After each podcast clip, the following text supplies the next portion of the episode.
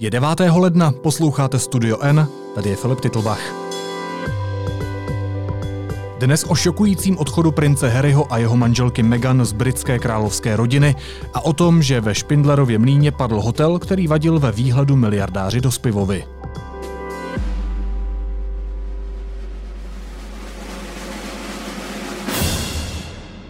It's astonishing. It's momentous. It has no precedent in modern times. The golden couple have decided they're quitting. That's right, Harry and Meghan are stepping down as senior members of the royal family. Do you have any idea what that means? Because I have no idea. Pojem Brexit už se do obecného povědomí vžil. Z Velké Británie ale přichází další termín, který bychom si zřejmě měli zapamatovat. Megxit. Ten označuje rozhodnutí prince Harryho a jeho manželky Meghan vzdát se role v královské rodině a stát se finančně nezávislými. Ve spojení jsme teď se spolupracovníkem deníku N v Londýně Ivanem Kitkou. Ivane, dobrý den. Dobré odpoledne. Zajímalo by mě, co se přesně stalo. Jak máme chápat krok prince Harryho a Meghan, eh, kteří to oznámili na Instagramu?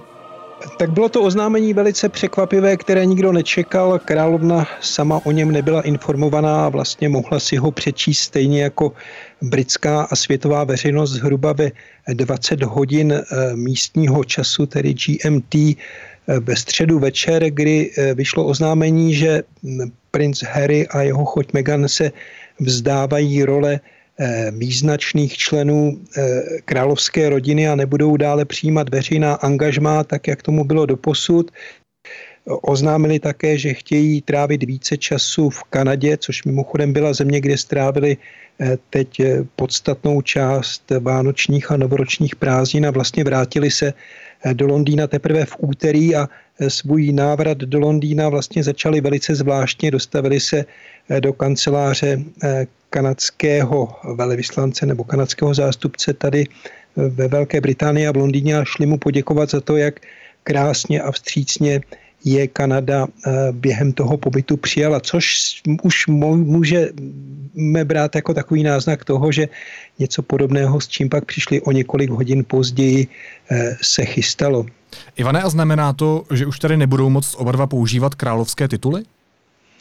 Momentálně to neznamená, i když i taková spekulace se objevila v britském tisku vzhledem k tomu, že vlastně existuje precedens eh, nyní zavrhovaného a zavrženého eh, prince Andrewa, respektive jeho choti Sarah, která ne snad, že by přímo tím rozvodem upadla v neoblibu u královského dvora, ale eh, přestěhovala se na čas do Spojeného království, eh, do Spojených států a eh, přestala vlastně vykonávat jakékoliv možné povinnosti spojené s královskou rodinou a o ten svůj titul ve vodkyně přišla, takže je docela zajímavé a možná jeden z budoucích konfliktů, že Eh, sami Harry a Meghan včera odkazovali veřejnost na to, aby další informace o jejich plánech získali na adrese Royal Sussex a přitom je možné, že o ten eh, titul vévoda a vévody a vévodkyně eh, během určitého času přijdou, i když zatím z těch prvních reakcí se zdá, že jakkoliv to vyvolalo v nejvyšších kruzích královské rodiny, tedy u samotné královny a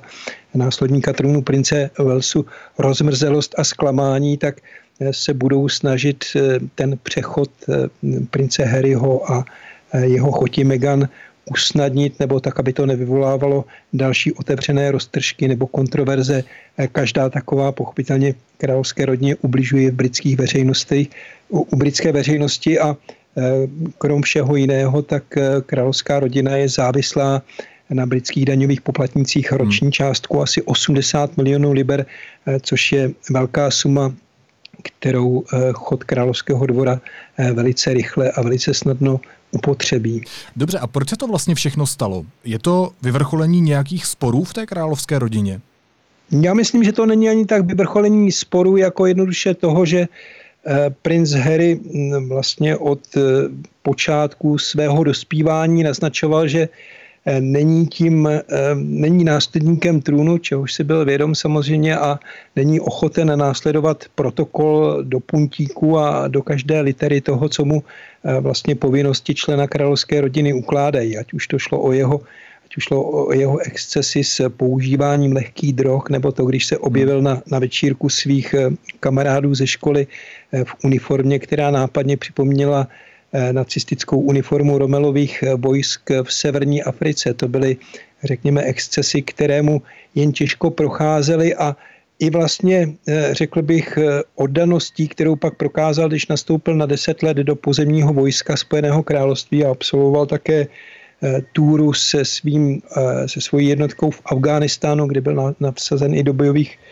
do bojových situací, to vše naznačovalo, že je připraven jít svou vlastní cestou. Konec konců i výběr manželky, na rozdíl od prince Williama, eh, byl trochu na britské, na britské způsoby zvláštní a eh, mimochodem už tehdy před čtyřmi nebo před dvěma lety, kdy bylo oznámeno oficiální zasnoubení, tak vyvolal v královské rodině takové nepříjemné reminiscence, protože jedna z největších krizí královské rodiny za posledních 80 nebo 100 let byla spojena s abdikací vlastně prastrýčka prince Harryho krále Edvarda VIII., který se eh, podobně zamiloval do americké herečky a eh, stálo ho to vlastně trůn, protože tehdy v roce 1936 nebo 37 Eh, mu anglické nebo britské zákony a zvyklosti neumožňovaly vzít si za manželku eh, rozvedenou ženu, rozvedenou herečku a on kvůli tomu raději opustil trůn a uchýlil se do azylu, do, do ústraní, do Francie a vlastně tím se dostal na trůn také Jindřich šestý otec, Jindřich šestý otec současné královny, který bohužel záhy zemřel v roce 1952. Máte pravdu, že ta situace, která nastala, možná tedy trochu připomíná ten rok 1936 nebo 7, kdy tedy abdikoval král Eduard VIII, aby se mohl oženit eh, vlastně tehdy s dvakrát rozvedenou američankou uh, Wallace Simpson. Tady je ale každopádně potřeba pro ten kontext dodat, že princ Harry až šestý v pořadí, co se týče následnictví. Ale když jste mluvil o tom, že to možná tedy není ve vrcholení žádných velkých sporů, ten současný problém, tak jak je možné, že o tom Buckinghamský palác nebyl předem informovaný? O čem to svědčí?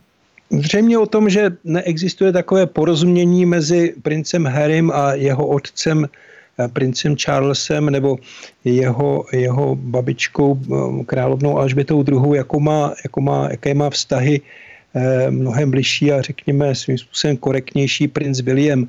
Eh, ono mezi oběma bratry je eh, rozdíl nejen ve vzhledu, ale také charakterový. Prince William je eh, mnohem uzavřenější, mnohem více váží slova, která pronese na veřejnosti a snaží se působit jako, řekněme, už od mládí, jako velice rozvážný, velice odpovědný mladý muž. Prince Harry vždycky hrál takovou roli jeho jeho protiváhy a, a lidem byl v mnoha okamžicích nebo v mnoha situacích tím pádem také mnohem bližší, protože e, lidé mají rádi, když i členové královské rodiny e, někdy odloží tu oficiální masku a chovají se jako lidé, vtipkují nebo dokáží hmm.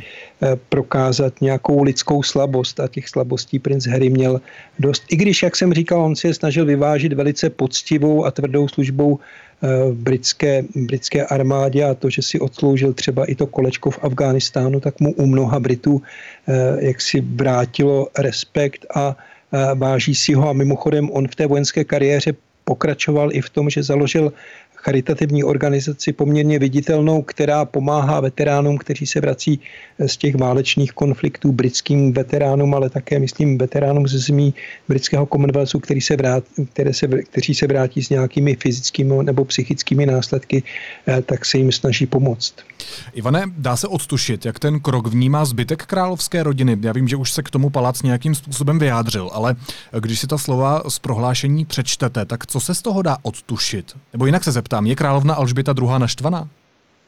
Já myslím, že určitě jí to nepotěšilo a nepotěšilo to ani zbytek královské rodiny, protože oni se sotva vzpamatovávali a otřepávali z toho šoku, kterým vlastně připravil těsně před Vánoci princ Andrew tím svým nepodařeným rozhovorem pro BBC a královská rodina a poradci vynaložili velké úsilí na to, aby eh, jak si se na to rychle zapomnělo a když se na to začalo zapomínat a princ Andrew se stáhnul eh, vlastně do ústraní, nebyl příliš vidět ani při těch eh, vánočních oslavách, tak najednou přišla taková nečekaná bomba do veřejného mínění, kterou, kterou tam princ, princ Harry a, a jeho choť Meghan vrhli na, naprosto nečekaně. Nikdo, myslím, Británii to nečekal a pokud nemá něco královská rodina ráda a její členové, tak to je právě nepředvídatelnost. Oni věnují eh, členové protokolu a, a vlastně členové královské rodiny velkou, velkou pozornost tomu, aby jejich každý krok byl vlastně dobře naplánovaný a do puntíku splněn a když přijde najednou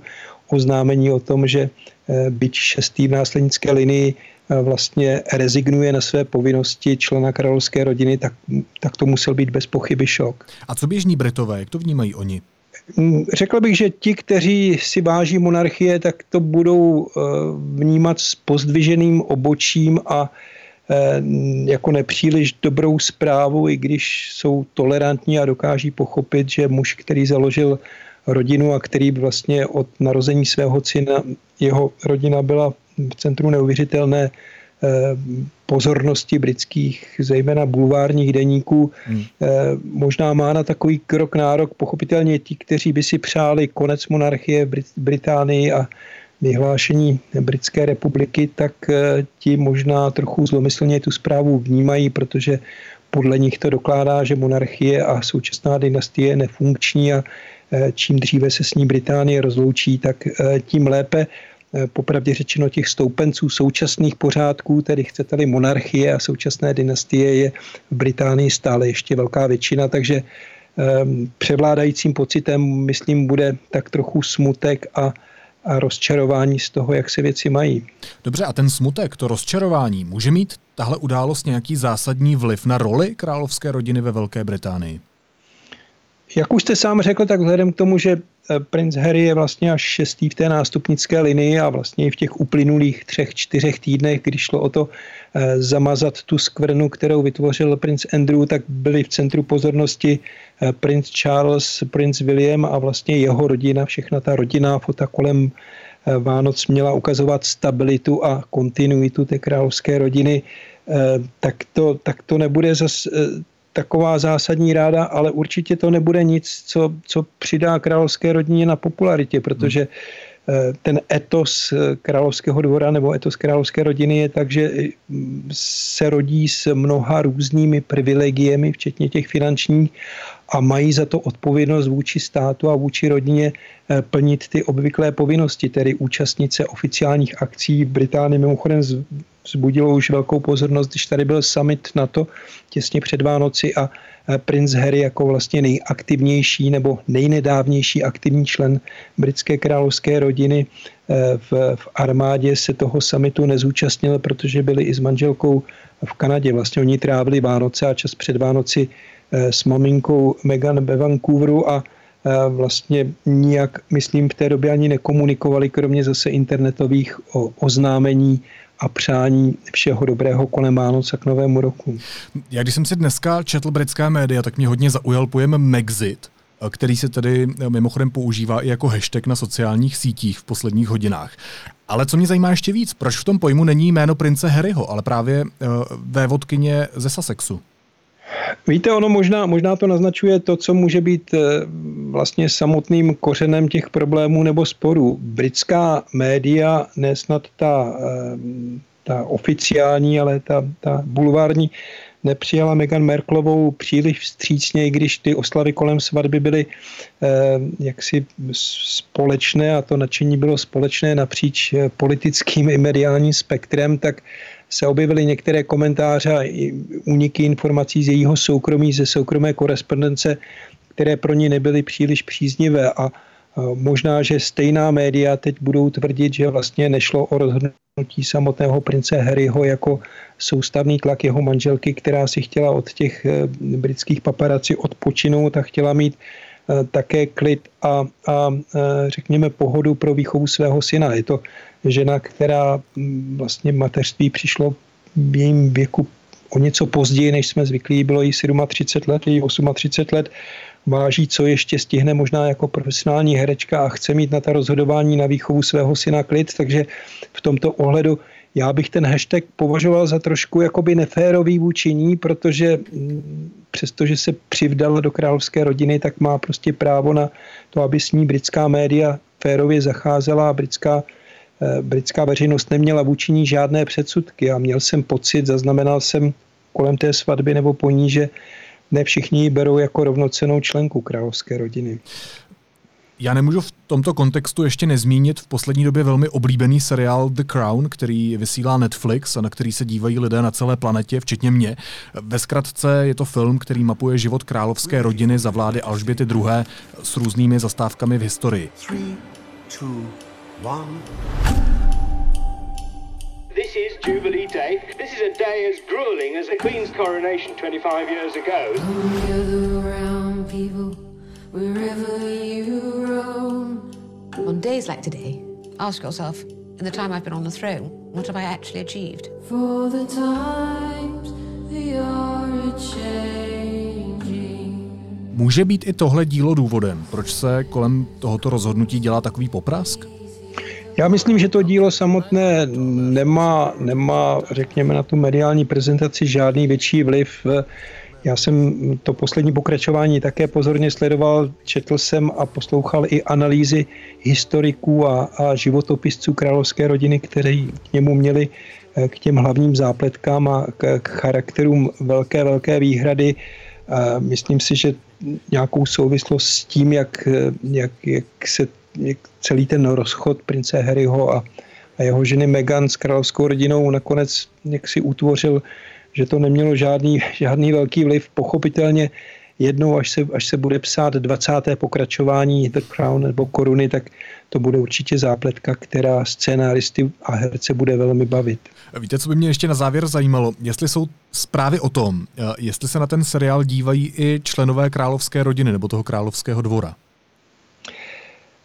Můžeme-li věřit, eh, řekněme, nejbližším zdrojům eh, z královské rodiny, tak jak eh, když si je hm, jako pečlivě sledujete britské mediální dění, tak jak se ozývají, tak nesledují ten seriál, řekl bych, v přímém přenosu nebo ve chvíli, kdy se vysílá, ale mají poměrně podrobné informace od svých poradců a od svých dvořanů, můžeme-li to tak říci, co je jeho obsahem.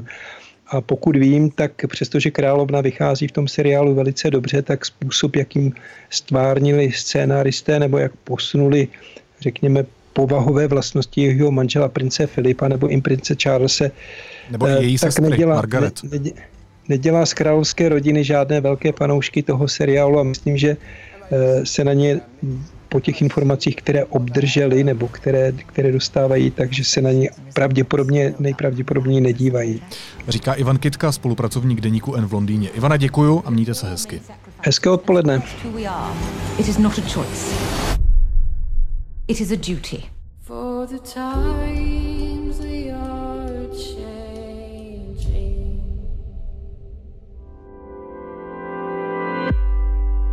Teď jsou na řadě zprávy, které by vás dneska neměly minout. Evropská komise chce po Česku vrátit víc než jednu miliardu, která byla vyplacená na zemědělských dotacích. České úřady podle Bruselu nedostatečně kontrolovaly, komu se evropské peníze přidělují. Sankce vychází z auditního šetření, které proběhlo před třemi lety. Bývalá ministrně spravedlnosti Helena Válková zahnutí ANO na přelomu 70. a 80. let minulého století hájila zákony namířené proti tehdejším dizidentům. Spolupracovala i s prokurátorem případu Milady Horákové. Americký prezident Donald Trump vyzval k uzavření nové dohody s Iránem. Zároveň oznámil nové sankce proti němu. České ministerstvo zahraničí posílá 2 miliony korun na boj proti požárům v australském státě Victoria. Tomáš Petříček řekl, že chce úřad podpořit lidi, kteří přišli o přístřeší a ověří také možnosti podpory proti požární ochrany. A Ukrajinská rada národní bezpečnosti a obrany zveřejnila čtyři hlavní verze pádu letadla Boeing 737 nedaleko Teheránu.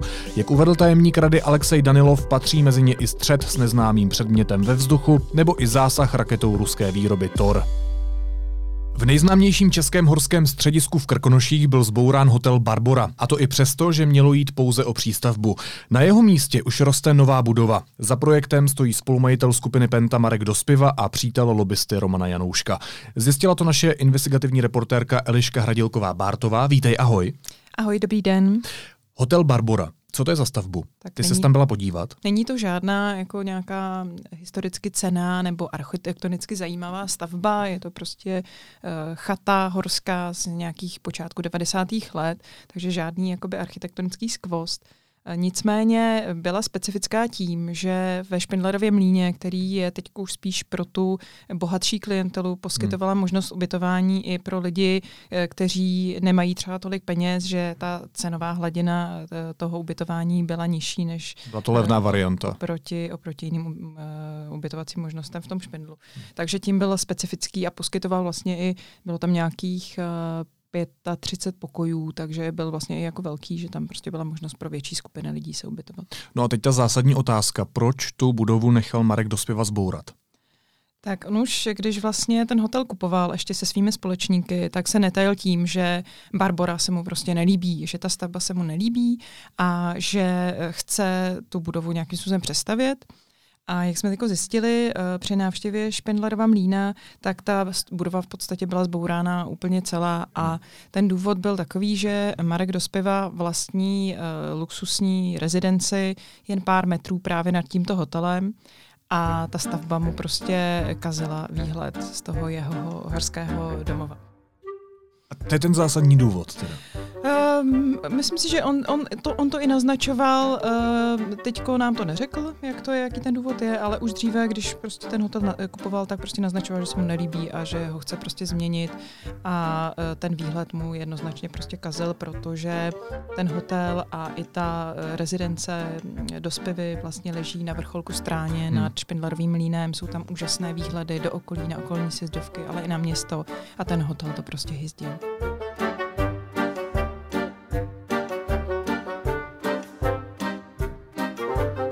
Dobře, ale tak on má právo zbořit si svůj vlastní hotel. Zajímalo by mě, jestli je na tom něco problematického.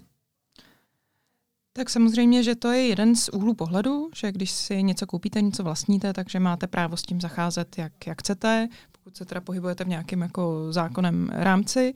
Nicméně v případě hotelu Barbora eh, tam bylo vlastně povolení na stavební úpravy stávajícího objektu, přístavbu a nástavbu. Každopádně nakonec místo toho ten hotel byl zbourán v podstatě celý, teď tam stojí nové základy a bude se stavět zcela nová budova. Takže tam je samozřejmě na místě otázka, eh, jak je možné, že, že k tomuhle tomu došlo.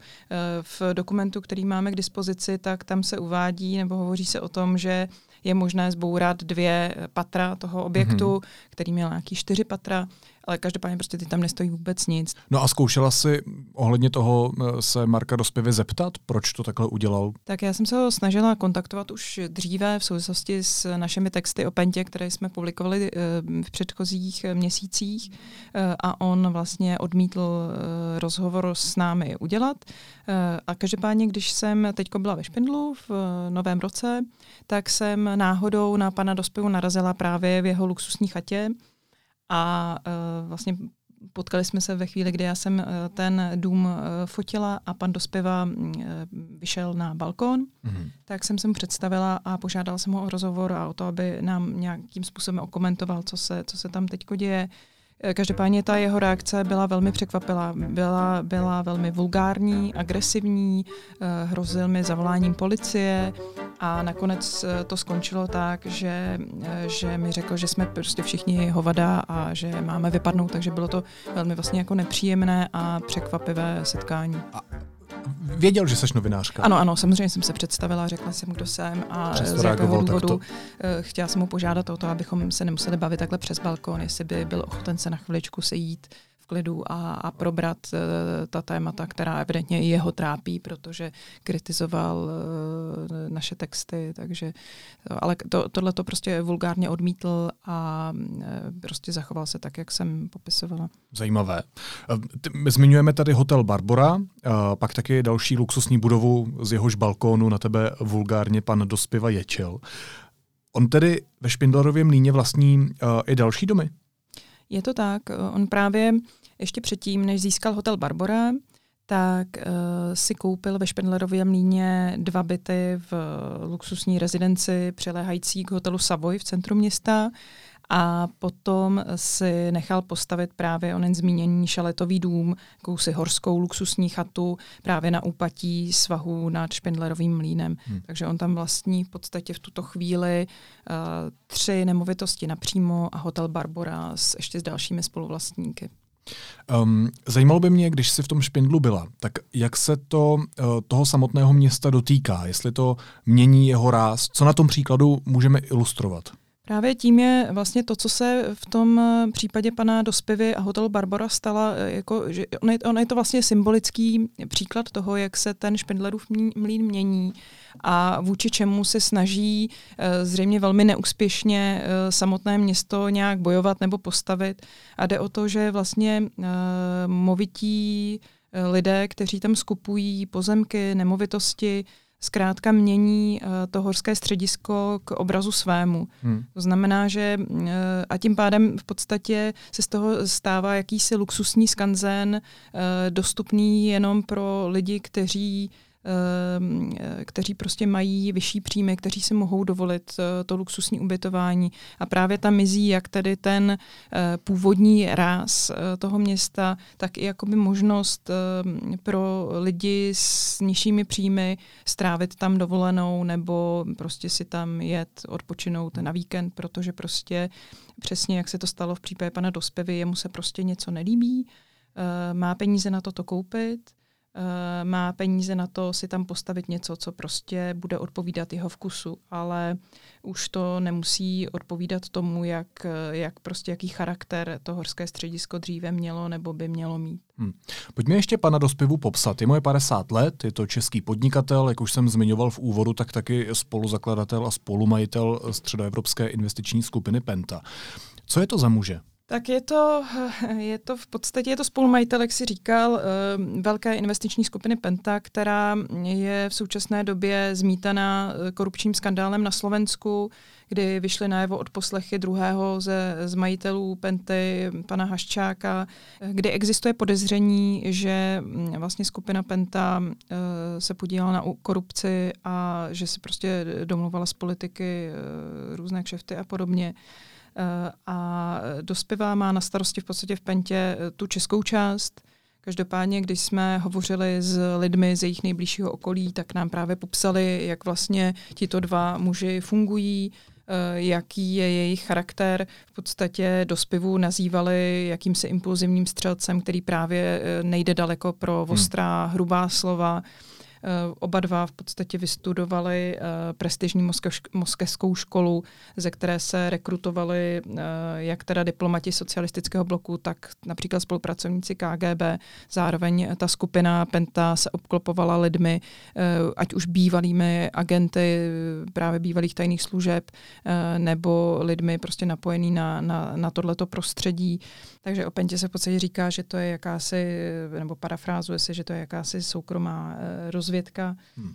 Eh, každopádně prostě my jsme, my jsme právě to zákulisí Penty, i to vlastně, jaká je ta eh, vlastnická struktura, její popsali v sérii článků, které vyšly Eh, na konci uplynulého roku. Možná ještě na závěr potřeba zmínit, že Penta působí eh, v různých oblastech, v oblasti zdravotnictví, eh, finančnictví, maloobchodu, výrobě, médií, reality hmm. a tak podobně. A ty jsi zmiňovala ten slovenský vliv, ale ona má tedy i podle toho grafu, který ty si vytvořila pro Deník N, velký vliv i v Česku. Určitě, právě proto jsme se na ní zaměřili, protože eh, vlastně Penta je strašně často skloňována na Slovensku právě kvůli tomu skandálu, ale v Čechách si jejich aktivit v podstatě nikdo moc nevšímal. Přitom jsou, uh, zasahují taky do velké části tuzemského biznesu, i když ne tak intenzivně jako na tom Slovensku. Ale Penta prostě se v Česku řadí mezi uh, nejvýznamnější developery, Současně zde vlastní i síť lékáren Dr. Max, takže ten její zásah i tady v Česku je velmi velký a proto je důležité sledovat její aktivity a i to vlastně, jakým způsobem uh, ona působí a jak její vlastníci se chovají, což jsme měli možnost vidět sami na vlastní oči teďko vlastně ve Špindlu. Říká investigativní reportérka Eliška Hradilková-Bártová. Děkuji moc. Taky děkuji, hezký den. A na závěr ještě jízlivá poznámka. Univerzita Palackého v Olomouci před dvěma měsíci požádala komunistického poslance Zdeňka Ondráčka, aby nadále nepoužíval titul PhD, protože ve své dizertační práci obsal i celé odstavce. Donutit ho k tomu ale nemůže a sám poslanec svůj titul dál uvádí. Tak si dejte pozor, aby z vás to oslovení nechtěl pan doktor Obušek vymlátit. Naslyšenou zítra.